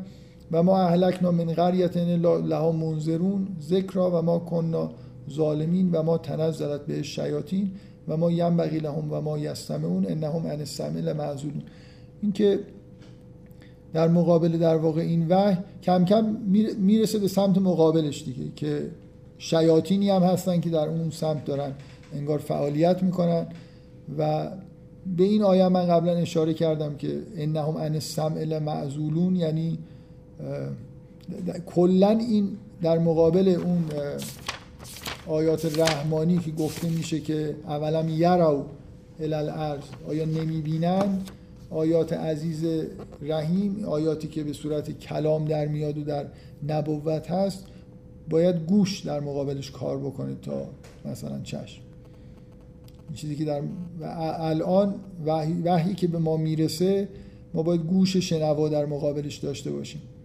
اگه چشم نداریم که خودمون ببینیم اینا ممکنه راه دیدن ما رو در واقع از یه طریق دیگه باز بکنن. خب این از آیه 192 تا 212 20 آیه خیلی کوتاه. بیان در واقع این سمت ماجرا که این قرآنی که به تو نازل میشه از کجا میاد محتواش چیه و اینا در مقابلش چه جور موضع می‌گیرن. فلا تدعو مع الله الها آخر فتکون من المعذبین و انذر عشیرتک الاقربین وقفز جناحک لمن اتبعک من المؤمنین فان عصوک فقل ان انی بریء مما تعملون. و توکل علی العزیز الرحیم. اینم یه قطعه میانی که خطاب به خود پیامبر دعوتش دعوت پیامبر به اینکه مقاومت بکنه به نزدیکان خودش پیام رو برسونه نسبت به مؤمنین چجوری رفتار بکنه. و مخصوصا این آیات انتهای این قطعه که میگه الذی و توکل علی العزیز الرحیم الذی یراک حین تقوم و تقلبک فی الساجدین انه هو السمیع العلیم. به پیامبر دلداری داده میشه که خداوند متوجه تو هست تو رو می‌بینه وقتی که عبادت می‌کنی وقتی که س... می برای عبادت و وقتی که سجده می‌کنی.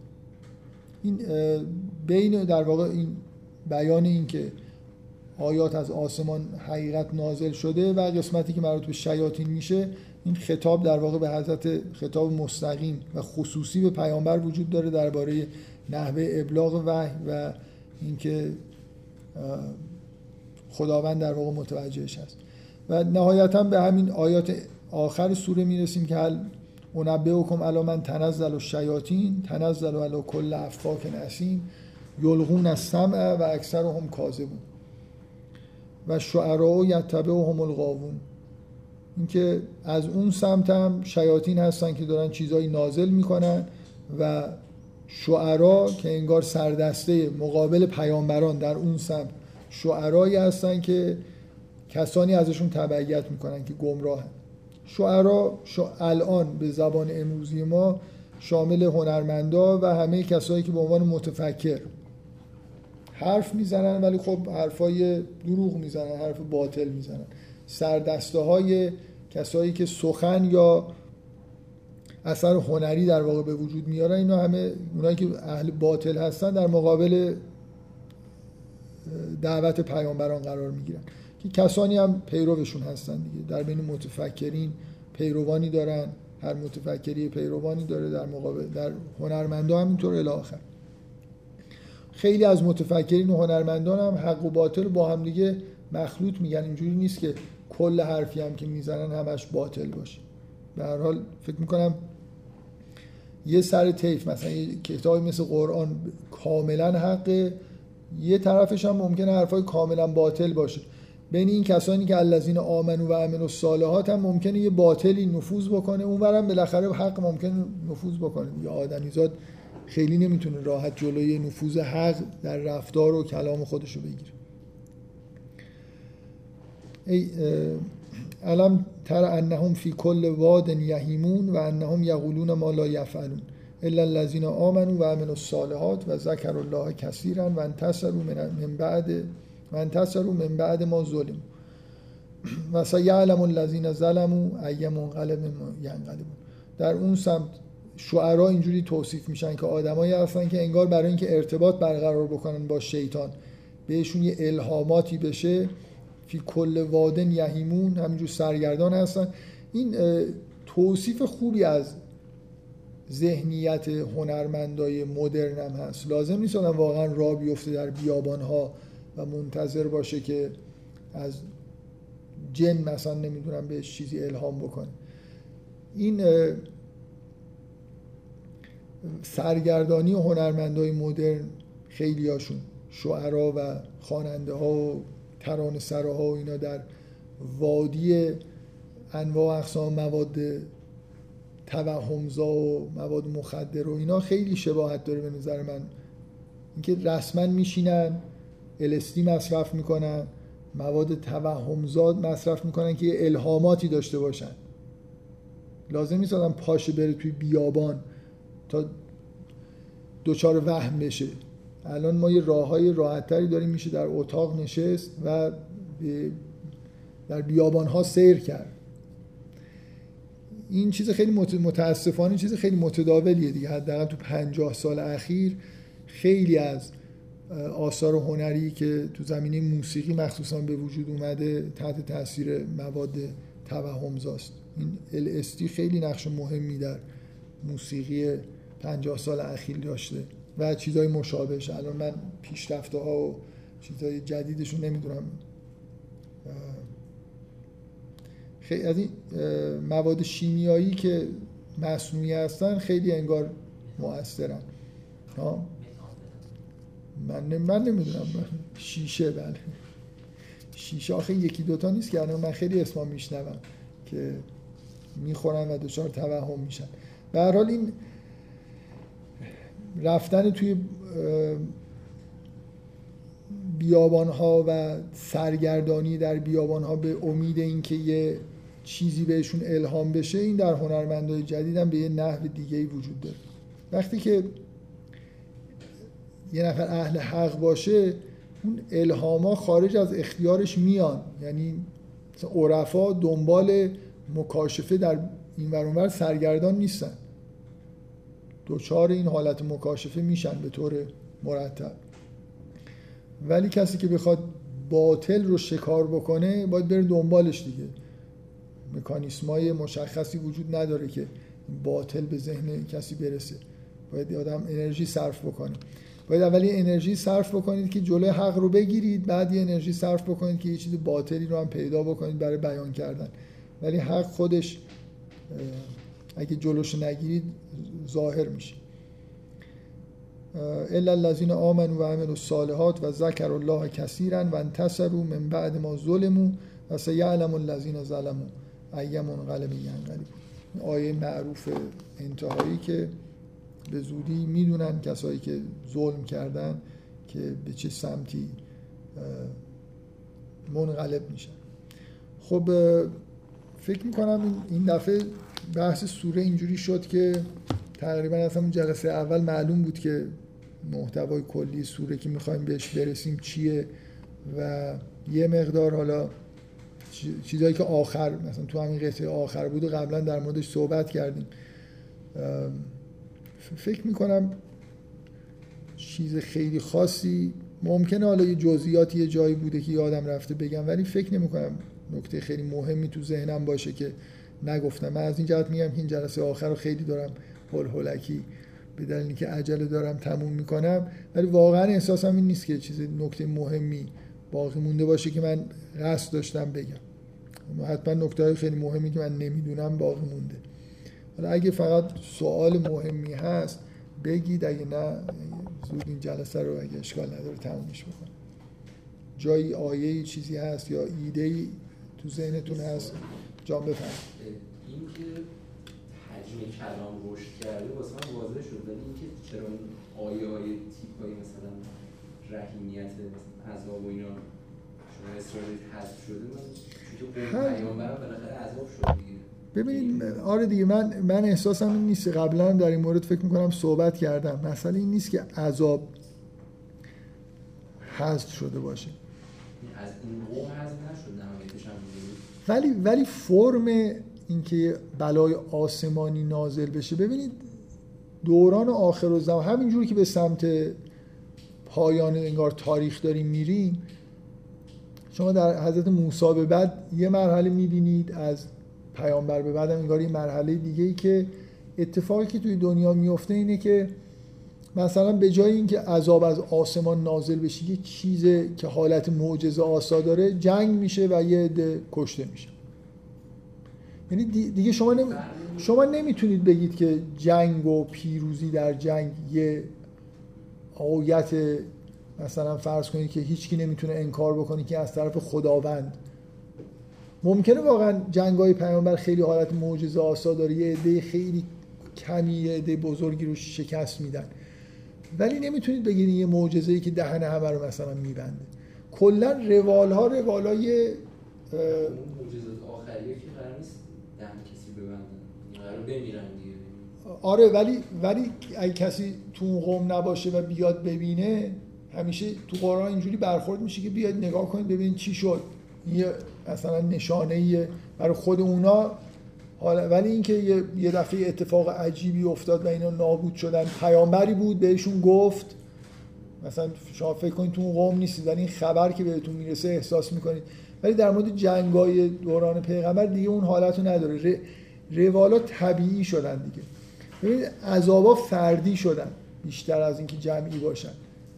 آدمی که مقابل حق قرار می‌گیره ایمان نمیاره دچار مشکلاتی تو زندگی خصوصی خودش میشه بیمار ممکنه بشه بمیره عذاب بکشه. ولی این حالت اینکه اینکه من میگم که وقتی که به این شکل رسیدیم که کتاب در واقع معجزه پیامبره و حالت فردی پیدا می‌کنه عرضه شدن حقیقت پذیرفتن یا نپذیرفتن. از اون برم یه چیزایی در واقع یه نکات مثبتش اینه که دیگه قومی عذاب نمیشن. مسئله عذاب هم حالت فردی پیدا می‌کنه که خوبه دیگه. کلا ببینید دوران نرمتری از در رسالت وقتی که معجزه کتابه یه خطرهایی هم در واقع از مردم دور میشه. در این حالی که ممکنه یه مزایایی هم توی نبوت بعضی از انبیا بوده که هست شده ولی خب یه مزایایی هم در ازاش به وجود میاد. به ما تو دورانی هستیم که اصلا غلبه کلامی خودش در واقع مسئله اصلی. اینکه شما حق رو بیان بکنید و یه مستمعی حق رو بشنوه باطل رو بشنوه و تشخیص بده که این داره حق رو میگه و اون داره باطل رو میگه. چیزی که در دوران نوح و نمی‌دونم حتی از موسی شاید اینقدر مسئله نبود الان واقعا مسئله است. و راه حلش هم وجود یه کتاب مثل قرآنه که حق رو به روشنی زیبایی و با استحکام بیان بکنه که بشه در واقع ازش در مقابل باطل استفاده کرد.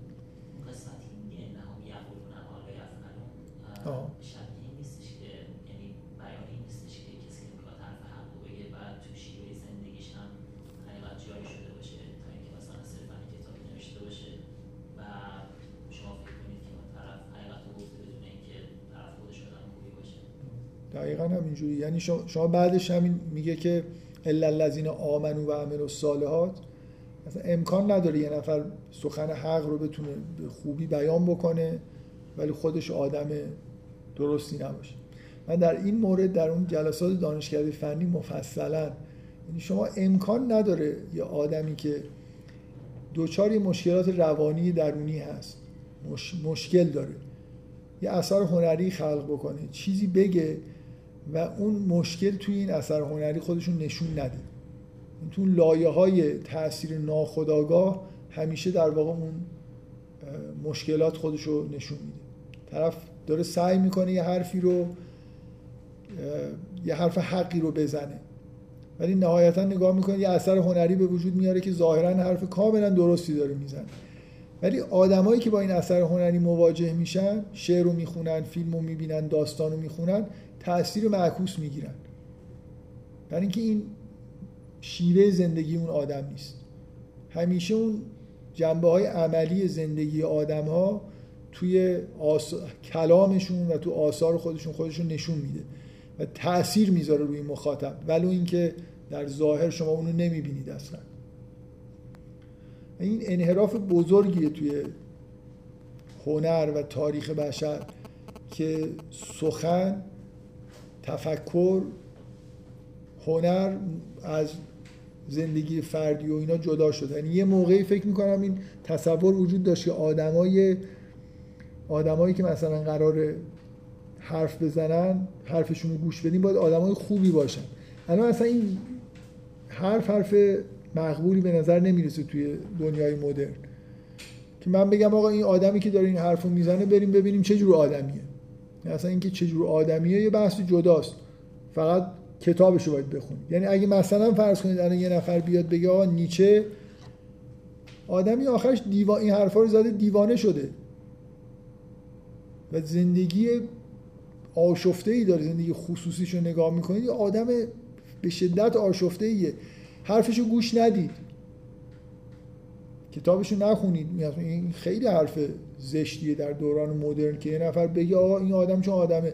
مثلا آخرش دیوانه شد و آدم منحرفی بود و یه همچین چیزایی ما در موردش می‌دونیم. کتاباشو نخونیم. کتاب چه ربطی به زندگی طرف داره؟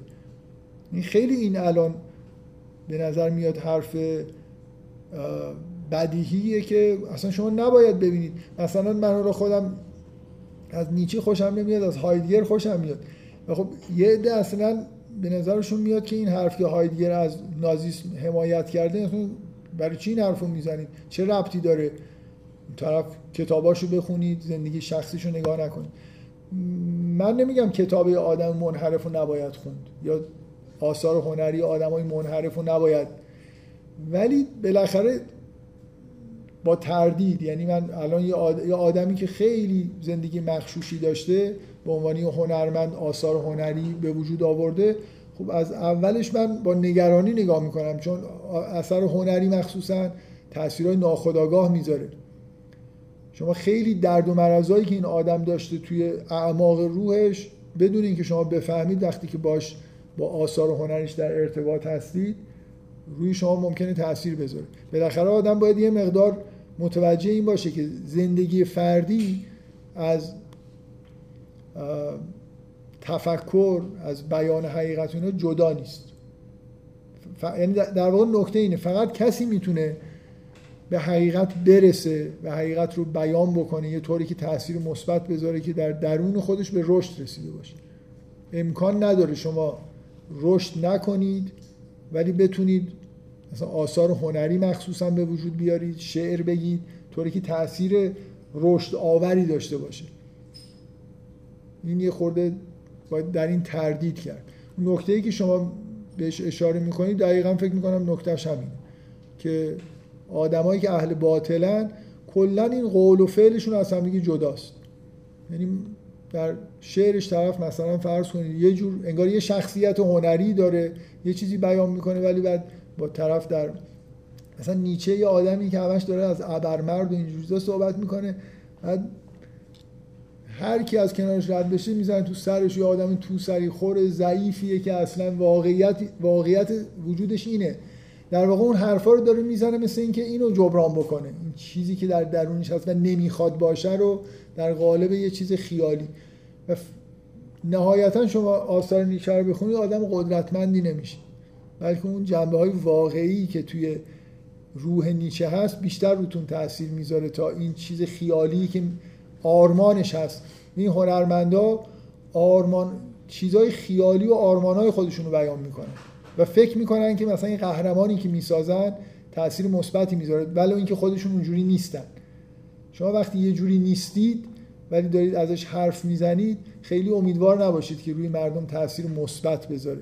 اون چیزی که هستید زیر زیرکیتون لایه های ناخداگاه یه جوری بیان میشه و روی مردم تاثیر می‌ذاره. من یه نقدی روی فیلم انجمن شاعران مرده تو دانشکده فنی داشتم که تو فکر کنم جلسه آخرش به این نکته خیلی اشاره کردم. که الان این فیلم ظاهرا در جهت اینه که شما مثلا بر علیه والد قیام بکنید و یه آدم مستقلی بشید. ولی آخرش واقعا یه آدم این فیلم می‌بینه تأثیری که می‌ذاره این نیست. یعنی اینکه اون آدمی که این کار کرده آرمانش اینه. خودش این کار اینجوری نبوده. دوست داشته اینجوری باشه. کلا هنر هنر باطل اینجوریه دیگه. آدما خیالات و آرمانای خودشون رو در واقع انگار یه جوری دارن بیان می‌کنن. به این امید که اینا تاثیرگذار باشه. ولی واقعیتش اینه که چیزای دیگه ای هست که اونا تاثیرگذارترن و خارج از کنترل هنرمند و متفکر. برای قطعه ای که بهش اشاره کردید قطعه جالب و مهمی. اینکه در توصیف شعرهای باطل میگه که چیزایی میگن که نمی‌کنن. قول و فعلشون از هم دیگه جداست. زندگیشون با آرمانهاشون اصلا دوتا ساز جدا داره می‌زنه. اینجوری اینجور آثار هنری اینجور تفکر اینجور کلام تاثیر مثبت نمی‌زنه کسی رو به جایی نمیرسون بفهم.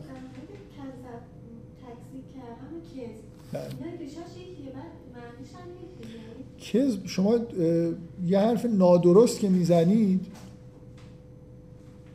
کذب دیگه. هر چیزی که صادق نباشه کاذب ولی تکذیب اینه که شما مثلا با حقیقت مواجه میشید و اعلام می‌کنید که این حقیقت نیست کاذبه. می‌دونید یه جوری تکذیب کردن یعنی یه چیزی رو باطل و کذب تلقی کردن. بنابراین مثل یه چیز ارادی در مقابل حق. کسایی که مقابل پیامبران میستن تکس حقیقت رو تکذیب می‌کنن. پیامبریشون و کلامشون رو هر چی که میگن رو تکذیب می‌کنن. بنابراین یه تفاوت ریشش که یکی معلومه از در واقع در مقابل کذب در مقابل صدقه ولی تکذیب مثلا با کاذب بودن تفاوت داره. مکذب از کسیه که تکذیب می‌کنه. کاریه که در واقع در مقابل پیامبران انجام میشه. من, من هی نگرانم که این الان تموم میشه هنوز داره کار می‌کنه. اگه سوال خیلی چیزی نیست تمومش بکنه. دیگه این جزئیات رو. من اینقدر زحمت کشیدم که جلسه رو زود تموم بکنم. حالا دو سه تا سال کافیه دیگه. ممنون در مورد جلسات آینده هم حالا با ایمیل صحبت می‌کنیم که کجا برو در مورد چی بحث.